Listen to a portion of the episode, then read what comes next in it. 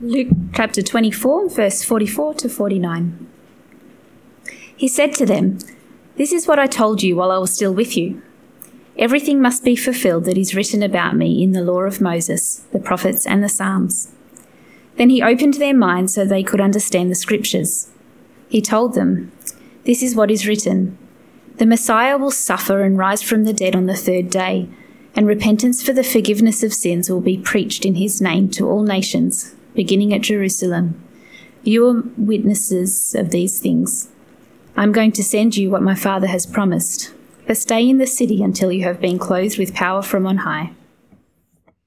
Well, let me add my welcome uh, to Mark's. Uh, let me welcome especially uh, those that might be joining us on the live stream um, as we come to this um, passage and think about this theme, our, our mission statement, as Mark has introduced. So let me pray for us that uh, God will help us as we engage with something that may seem familiar, that we might be challenged afresh. Let's pray. Our Heavenly Father, we do thank you that we can freely gather tonight. Uh, we thank you that uh, even on a hot day as it's been, that we can uh, join together in this cooler room to hear your word and to respond in prayer and praise. And we ask that you might help us now uh, to hear your voice clearly in Scripture, that we might uh, respond rightly. Help us to see our part in your great purposes for this world. We ask this in Christ's name. Amen. Well, each year um, for over 15 years, at about this time, as Mark was mentioning, uh, we look at our mission statement, which is emblazoned on the wall as you come in, and we want to reflect and reset for the year ahead. But perhaps you're thinking, well, you know, if you've been here for some time, I've heard this before, I, I know what the, the slogan is. Uh, is there any point in hearing this again and revisiting? Why is it important to reset our minds on such a statement at the top of the year, as it were? Well, let me convince you firstly why it's important before we look at this passage and see its connection to our mission statement. Firstly, it's really important because mission drift can happen in churches just as it can in any organization. For example, did you know that Harvard University's founding purpose was to prepare ministers of upright character? That's right. Harvard University started as a Bible college. It was called Harvard College when it started in 1636. It's the number one university in the United States. It's often ranked number one in the world. But Harvard has long since moved away from its founding purpose, even though it's located in the same place that it began in. The mission of Harvard today uh, is to educate the citizens and citizen leaders of our society. We do this through our commitment to the transformative power of a liberal arts and science education. You might be asking, what happened to the transformative power of the gospel? Well, they've long since shifted to that. Where did that go? Well, mission drift. They've just moved away from what their roots were. And as a church, we don't want to move away from our mission statement. Not because it's a good statement that can't be changed or that a thousand other churches have or don't have, but because we believe it's biblical, that it's a summary of great truths from the Bible that all local churches should be about, whether it's their mission statement or not. We believe it's based on God's unchanging purpose for it. And so we need to revisit it each year so that we might think more deeply about what it is that we're committed to collectively and how we might play a part in that as an individual. But secondly, you can know what a mission statement is or our one, but not really know how to pursue it. Perhaps not really be invested in wanting to pursue it. How to play your part as a member of our community. Knowing something is not the same as really owning it, is it? Of giving our energy to it. Unless our mission statement is biblical, it's not worth the paper it's written on. But it's also not worth anything if it doesn't permeate our culture as a church, if we don't actually live by it, if it doesn't determine the ministries we do and flow into every area of our community's life. Our elders and our other leaders in the life of our church just, we don't want you to be okay with the mission statement. We really want you to give yourself to it and pursue it as we serve together in 2023. And so the big question that I want us to consider tonight is this what is the mission of the church and how do we pursue it in 2023? What is the mission of the church and how are we to pursue it this year? Well, we're going to have a look at that short passage at the end of Luke 24 to answer that question now. So, answer to the first part of that question What is the mission of the church? The mission of the church is to proclaim the gospel and make disciples of all nations. So have a look again with me at Luke 24, just verses 44 to 47. Here is Jesus addressing his disciples after his resurrection, immediately before his ascension, his return to heaven. He said to them, This is what I told you while I was still with you. Everything must be fulfilled that is written about me in the law of Moses, the prophets, and the Psalms.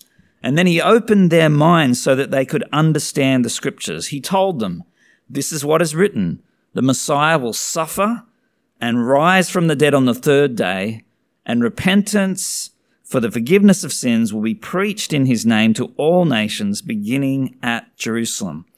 So, this is Luke's equivalent of the Great Commission that we find at the end of Matthew's Gospel in Matthew 28. And I don't know if you, if it struck you as you heard those words, perhaps again for the hundredth time. But it's striking here that Jesus emphasizes that this plan, this great commission that he has for his followers, actually finds its roots in the Old Testament. God's plan begins way back. It's not a new thing that Jesus is suddenly introducing with his advent. Both the good news of Jesus and the spreading of that news is grounded, he says, in the law, the prophets, and the Psalms. Now, that reference there is a reference to the threefold division of the Old Testament. That's how Jews understood the whole Old Testament to be captured. And so Jesus is saying that proclaiming God's salvation through the Messiah has always been the Father's agenda. The whole of Scripture has a mission theme. Side by side with the four servant passages, for example, in Isaiah 40 to uh, 55, we not only have these great descriptions predicting the Messiah who would come and the suffering that he would undergo, but with it is also that this great message will be proclaimed, that God's people are to send it out to the nations. So, for example, in Isaiah 49, verse 6, we read this It is too small a thing for you to be my servant, to restore the tribes of Jacob and bring back those of Israel I have kept. I will also make you a light for the Gentiles, that my salvation may reach to the ends of the earth. And again in Isaiah 66, verse 19, we read, I will set a sign among them, and I will send some of those who survive to the nations that have not heard of my fame or seen my glory. They will proclaim my glory among the nations. Now, as we hear those words from Isaiah, so many centuries before Christ's arrival, we then immediately reflect that the nation of Israel often failed at this charter that they'd been given by God. They weren't always a clear light to the nations. They didn't always proclaim the gospel message or the hope of salvation and a Messiah that was to come. But of course, when Jesus finally came, he became the true light that Israel had always meant to be. As Jesus proclaimed the gospel, he said, I am the light of the world. He became also the true Israel. And we've seen that over the last few weeks, actually, as we've looked at the first few chapters of Matthew, that where Israel failed, Jesus succeeded.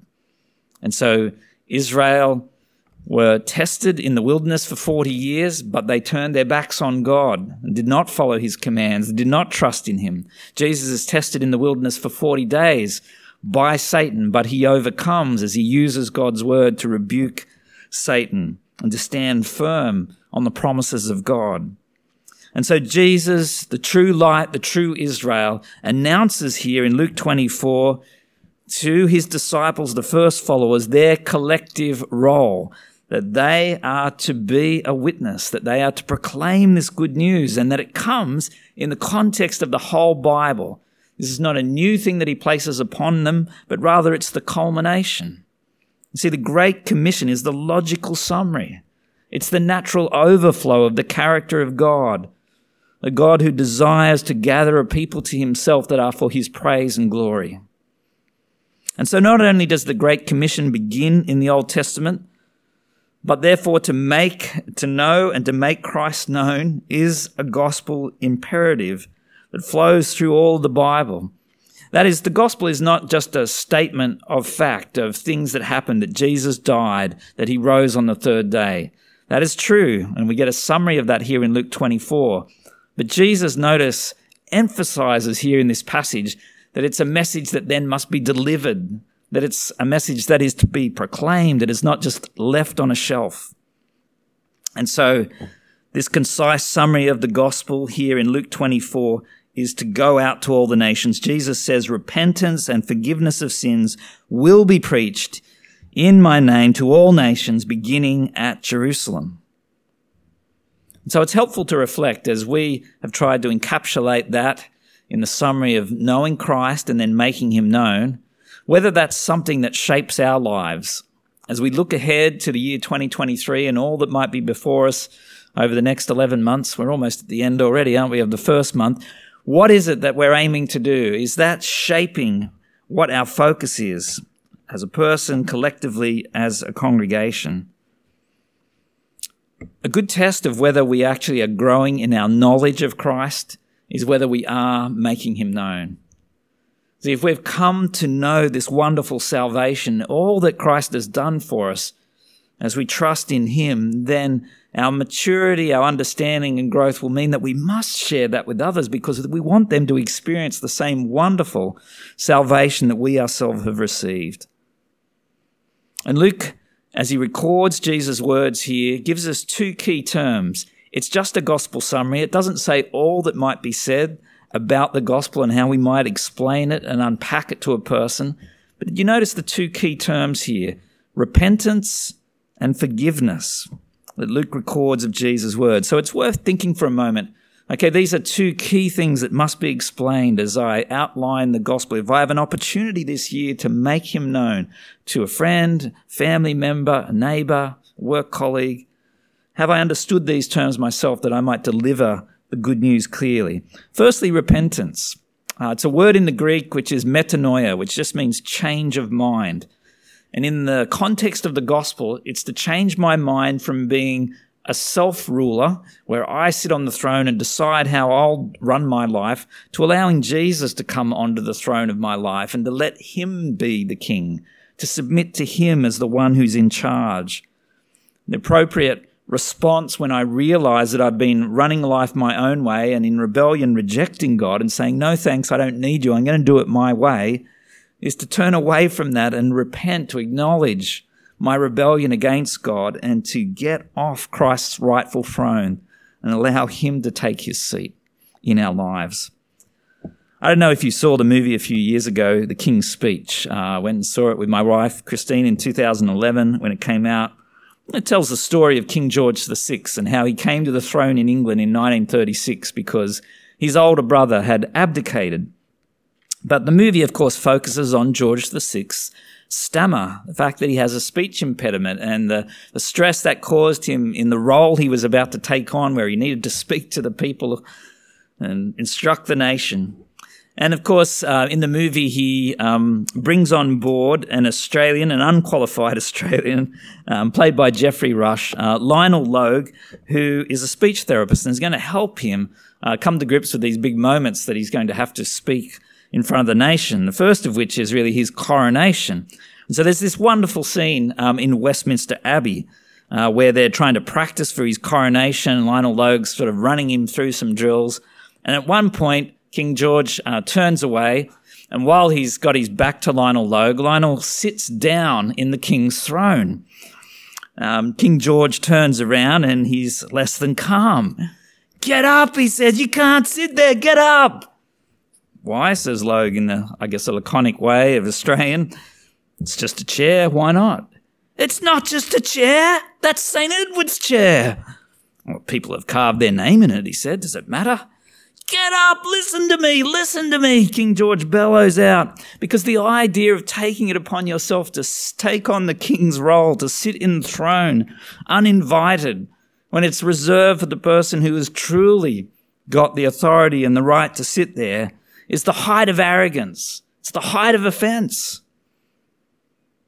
But of course, that's what we do. When we sit on the throne of our life and boot Jesus out of it and say, We'll take it from here, thanks. We don't need you.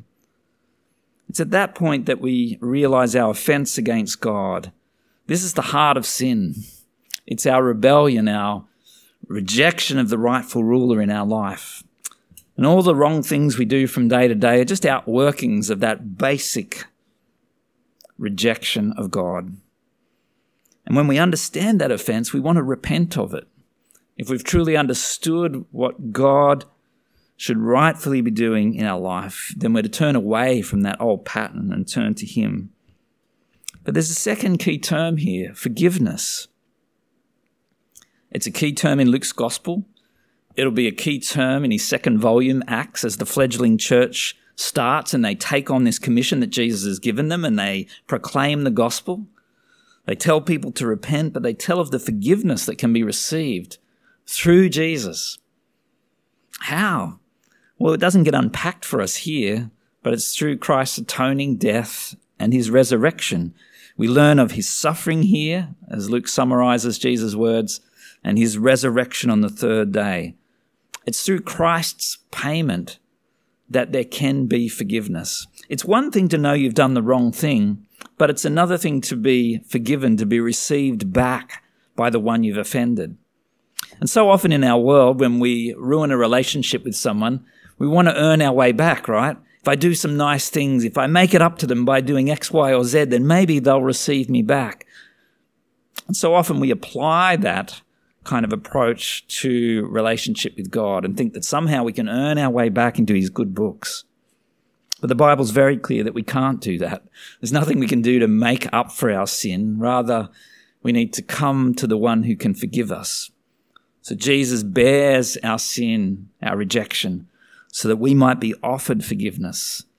And the wonderful news to proclaim is that there is forgiveness for those who set aside their efforts and they come to the one who has paid for their debt.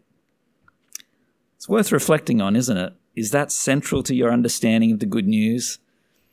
Are those elements there as you share the good news with someone? Perhaps as you'll have opportunity later in this year. Forgiveness is an important theme. It's a heartfelt need of a lot of people in our world today. And it's a theme that cuts across lots of cultural barriers as well. There's a story um, back in 1977 of an American missionary uh, writer, George Peters, and he went to India and he interviewed the famous Indian evangelist Bakht Singh If you haven't heard of this guy, he was like the Billy Graham of India throughout the 20th century. He lived almost all of that century. He would have conferences and crusades where tens of thousands of people would come to hear him explain the gospel. He trained leaders, he planted churches. The effects that he has had on that country will not be known until eternity. And so he went to interview him and said, Well, what's your approach as you share the gospel in your native land? Do you talk to them about the love of God? He said, No, no, I don't talk to them about the love of God. When you use that term, people just think about their own love life. No, no, I don't speak about that. Well, do you speak about the wrath of God and his judgment and sin? No, no, all the Hindu gods are angry. Having one more god that's angry and is going to judge them means nothing to them. No, that's not my emphasis. Well, what then? Do you speak about eternal life, of, you know, the promise of something beyond this life? No, no, I don't speak about this. If I use those terms, the Indian just thinks about reincarnation. What's your message then? He said, Well, I have never yet failed to get a hearing if I talk to them about forgiveness of sins and peace and rest in your heart. Soon they ask me, How can I get it? How can I get this? And having won their hearing, I lead them on to the Saviour who alone can meet their deepest needs. Was that something of how you approach it as you chat to people? He thought about the context in which he was sharing. We'll have to think about that in our context here in Australia. But what we do have to be committed to is the mission of the church being to proclaim Christ and make disciples. And to do that, we've got to be knowing Christ ourselves. We've got to be growing and maturing as believers so that we can hold out the word of life and talk about repentance and forgiveness. And so our church's statement is to know Christ and to make him known. And as we think about the task that we've been commissioned for, it's easy to feel overwhelmed. If that's how you're feeling, um, I'm with you. And we begin to think, well, I, I don't feel equipped to do it. It's such a, a mammoth commission. Well, notice Jesus' words that are encouragement in verses 48 and 49. You are witnesses of these things. I am going to send you what my Father has promised. But stay in the city until you have been clothed with power from on high. See, God's message requires God's power. Christ promised his first disciples, who were witnesses of his death and his resurrection, that they would be empowered by the gift of the Holy Spirit. The Spirit is not mentioned here, but is explained and unpacked in the second volume in Acts chapter 1 as Luke continues his account of what happened. But it's the promise of the Holy Spirit, God's enabling so that we might be strengthened to share the message, that it's not us and our ability or our strength, but it's God. But even knowing that, it's, it's important, isn't it, to be clear about our purpose as a church and our part in it as a follower of Jesus. Because otherwise, we just won't invest our time and energy in what God wants us to invest our time and energy in. If you are a disciple here tonight, you're called to make more disciples to the glory of God. That's your great purpose in this life, to grow in your knowledge of Jesus and to share that with all you meet. And I think part of our problem as we think about that and we think about the overwhelming size of the task is that we're not always convinced that people really need to hear it.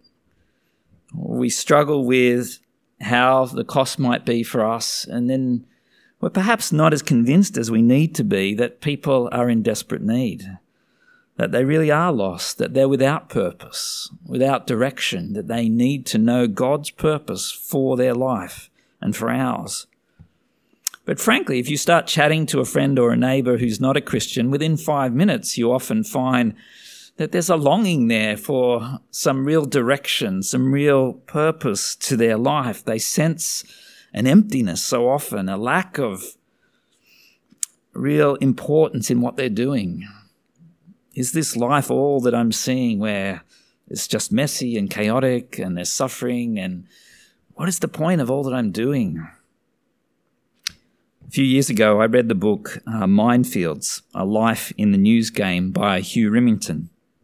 Uh, no doubt you might have seen him a few years ago reading the news on Channel 10, or before that, he was a foreign correspondent on Channel 9. But he spent decades working as a journalist uh, all around the world. And of course, his book is largely a connection, a collection of his interactions with world events as a reporter and his experiences through that. But all through his book, he's very clear that there was a sense of trying to find purpose. It was his own search for purpose that sort of drove him on in going to far flung places and witnessing so many things. He gets to one point in the book and he says, after witnessing lots of disasters and traumatic suffering both in Australia and overseas, he was with a man in Indonesia following an earthquake that had killed the man's wife and his two children and 7,000 other people. And as he sat sort of crying with him and reflecting on it, he said this I had set out as a young man wanting to know about life on earth as a journalist. But after that moment with that man in Indonesia, I knew that there was nothing more I wanted to know about human suffering or loss. I'd chipped away at understanding for so long and now I had broken through, I felt, and there was no golden Buddha, there was no enlightenment, there was just a void, bottomless and black. It's a pretty tragic conclusion, isn't it? But when you take God out of the picture, it is a realistic conclusion. But it's a hopeless one. But if you're a believer here tonight, you don't believe that. You believe that your life has purpose because God has given it a purpose. It's not one you create, my own personal happiness or my comfort, my complacency, my career. These things are empty and passing. There's got to be something greater, and God says, Yes, there is. It is growing as a disciple of my son and making him known to everyone around you so that they might be drawn into his kingdom as well. And we've been commissioned as his ambassadors. That's our role on earth to share the good news with everyone. And there are so many people in our world that are without hope. And they need to hear this. We've got to be convinced that they need to hear it. Which brings me to a second part, second part of our big question. And that is well, if these things are true, then how are we to pursue our mission this year? What will it look like in 2023 as we seek to fulfill our mission? Well, it can mean a whole number of things. But here are some big ones um, that we announced at our AGM last August. We want to develop more leaders. We want to strengthen our home groups. We want to cultivate in each person a heart for mission. And God willing, we want to plant a church as a result. Let me fill out that picture and paint it a bit further. What would that look like in this coming year? Well, firstly, God has blessed us as a church. He's blessed us with growth over this past year. We've needed to go back to two morning services that we commenced again uh, this morning, and that's a wonderful thing. God has done that. Um, but that means that we need to raise up more leaders. Part of our growth in our knowledge of Jesus is to actually put it into action by serving others so that I don't simply come as somebody who receives, but I also give because I will grow so much more as I do so. And so we need to raise up more leaders to serve in kids' church, on welcoming, hosting, doing suppers, and a thousand things beside. And so, look, let me encourage you, let me challenge you tonight. Maybe you do some of those things and you've been doing them for years. Or have you rethought as you approach this year? Is there something new that God might have me turn my hand to this year? If you've never been involved at that kind of level, let me encourage you to step forward and be involved. We'd love to chat to you about serving the body of Christ here. And there's far more beyond, uh, beyond our four walls. There are many other ways to serve Christ uh, beyond our gatherings on a Sunday, certainly. Secondly, we want to encourage our knowledge of the Lord Jesus by strengthening our home groups this year. Mark's already talked about the sign up, um, which is tonight and then next week. We really want to strengthen our home groups. I don't know if you've worked it out already. I know many of you are in a home group, but it's the engine for our church. Uh, Sunday gathering is great. We need to gather as God's people and corporately worship Him. But just being here on a Sunday is not enough that you might be spurred on to really grow and serve as a believer. You need your brothers and sisters around you, challenging you, looking at the Bible with you, praying for you week after week, sitting with you as you go through the ups and downs of life that are going to come inevitably this year. You need your brothers and sisters, and you need to do it on a smaller scale than you can do with a hundred people on a Sunday night. So let me encourage you to commit yourself wholeheartedly. Even if you've been in a group perhaps for the last five or 10 years, maybe it became a patchy thing for you last year. It was like, ah, oh, you know, I'm busy. Work's been a bit harder this year. My studies taken up. It's ramped up to the next level. I'll get there occasionally. Make it a greater commitment in your life that you might know Christ more so that you might then make him known all the more and share the gospel with others. So that's my third point. We've got to cultivate in ourselves God's heart for mission. We've got to see that the fields are white for harvest. We should actually long to put those convictions that we have about the truth of the gospel into action as we share our life with our friends and neighbors and work colleagues that are not believers. That we might invite them to a Christianity Explored course so they could think about the good news for themselves. That they might come to church, join you, and hear more of what God has done for them. But to do that, we've got to cultivate that heart for mission. We've got to actually believe that and want that and to pray for that day after day, week after week. How good would it be if one of your good non Christian friends became a believer this year? What if that happened for everyone in the room? Imagine a hundred new believers, the glory that would go to God through Him working in their lives in that way. Why not pray to that end? We need to pray big, expect great things from our great God. We need a kingdom perspective as well.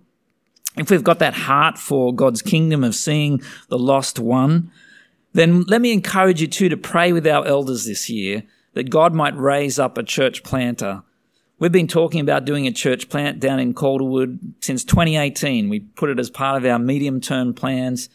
We're really hopeful that that might happen, that God might raise up somebody to lead that team this year. And that's not because we want to tick a box and say that we've planted a church somewhere, but because of the gospel conviction. There are 300,000 people in the Illawarra. What percentage of them are in church today? It's 3%. 3% of people in the Illawarra are in church today. There are tens of thousands of people that need to hear the gospel, perhaps again for the tenth time or for the first time. And planting churches have been seen to be a great way, especially in new suburbs, to create new communities that connect, do a great job of bringing people under the sound of the gospel. And as a church, we're not even interested just in Wollongong, as important and as great as the needs are. We want to care for the needs all around the world. And so we're going to keep supporting our mission partners who are serving in Mozambique and Bangladesh, in Albania and Thailand. In fact, we're hoping to send a team, a short term mission team, to Thailand in July this year, God willing that uh, Ken and Christy and others might lead a team uh, that goes and meets with Jasmine Ing and with Jit and Jan Yarwin, who serve, that we partner with in mission. Maybe you could be praying about whether God might place that upon your heart this year. And as you think about the church plant, if you live to the south, whether you might be part of that, a core team that needs to be formed to go and start that church. Now, all those things are great plans. You can write all kinds of things down on a bit of paper, right? But for that vision of the future to actually become a reality, we've really got to be committed to our mission statement. We've got to believe it's God's mission that we make disciples of all nations. And we've got to turn our maybes into personal resolutions. You've ever read Jonathan Edwards' 60 resolutions, know that you've only just begun if you've come up with two or three New Year resolutions he was ultimate in setting out all that he might commit himself to. I'm not asking you to come up with 60. I'm asking you to think about committing yourself to inviting that friend, being bolder this year, of committing yourself more to a home group, of stepping out and serving and becoming a leader in a new way. Just one more step from where you are at this point. I want to challenge you to turn those maybes into real resolutions that you're going to follow through on. Now, as I press in on that, each of us turn on our mental accountant at that point. A lot of us hate accountants, but we're very good at it when we get to the point of deciding what it's going to cost us to make a step, right? So as you hear those things, you begin to think, well, you know, I'm, I'm struggling to hold down my job or give enough time to my family or uh, work on this relationship or balance all these competing, competing demands for my time. We start listing all the costs off if I'm to pursue God's mission, then that's going to be costly. Absolutely. Now, don't hear me saying that it's not important to balance your life or to worry about your family or to be a faithful worker at your job. Not at all. All those things are important. But God's uh, mission in this world is certainly not less. Remember what's at stake here people's eternity. The alternative picture to what I'm suggesting is one where we pull back from God's mission. Maybe you set out for 2023 to be more comfortable this year, to do less, to just pursue your private goals rather than God's mission for your life. To come back, to shrink back from your commitment to Christ's church. Well, it's that kind of thinking which is exactly where mission drift starts. Think, ah, oh, look, it won't matter. Ah, oh, somebody else will do that this year. Ah, oh, look, they won't miss me if I don't turn up at home group for six months. It doesn't really matter if I don't give myself to that opportunity with that non Christian friend that God keeps opening the door for. It doesn't sound right when we say it like that, does it? It's a mammoth task, I get it. There are 8 billion people in the world right now. Uh, but rather than being overwhelmed, that should spur us on to pursue God's mission. Our problem, as I mentioned earlier, is we often don't think people want to listen, that our words will be weak. How can I share? Are they really going to hear it? There'll be too much cost. I'll just be rejected. But words are powerful. Coming back to the movie The King's Speech, there's a scene where King George VI is whinging about his lack of power. You ever heard of that? A king whinging? I've got no power. He says, If I'm a king, where's my power? Can I declare a war, form a government, levy a tax? No. And yet I'm the seat of all authority because they think that when I speak, I speak for them. The irony wasn't lost on him, given his speech impediment. But surprisingly, he gave regular radio speeches during World War II, which were comforting and encouraging and inspiring of the nation. It kept things moving forward in a really difficult time for Britain. He actually was able to speak for them and to them. Words are powerful. How much more the gospel message, which is not about our rhetoric or our oratory skills, but is about God's power at work we shouldn't underestimate the gospel message. The apostle Paul states in Romans 1:16 that the gospel is the power of God for the salvation of everyone who believes, first for the Jew, then for the Gentile. More than that, as we've seen in Luke chapter 24, we've been empowered by the Holy Spirit. We're not doing it in our strength. It is God who enables his word to go forth, and it is God who produces the fruit. He will bring the change in your friend's life. It is not dependent upon you. His spirit will convict and change, but we are to be his instruments. We are to hold out the good news. So let me encourage you tonight to give yourself to God's mission this year. Our world always wants to tell us the lie that you'll find greater joy by just doing your own thing. seems far less costly I'll just pursue my private goals and I'll feel good about things. Let me tell you, if you're a believer tonight, you'll only find true joy in this world if you pursue Christ's mission. It's only then that God will give you the joy that you're looking for. That is where true satisfaction is found in this world as we pursue what God has laid out for us to do. Let me pray for us. Our Heavenly Father, we thank you that Jesus was so clear to his first disciples and by extension to us as his followers today, that we might be disciples who make disciples, that we might be growing so that we might make you known, that having received the wonder of your forgiveness, of having turned in repentance and come to faith in the Lord Jesus, that we too might share that hope that we have, that others may be drawn into your family as you work in their lives. Lord, help us not to shrink back this year, but to see your great mission, to see that it's our mission too. Help us, we pray. In Christ's name we ask. Amen.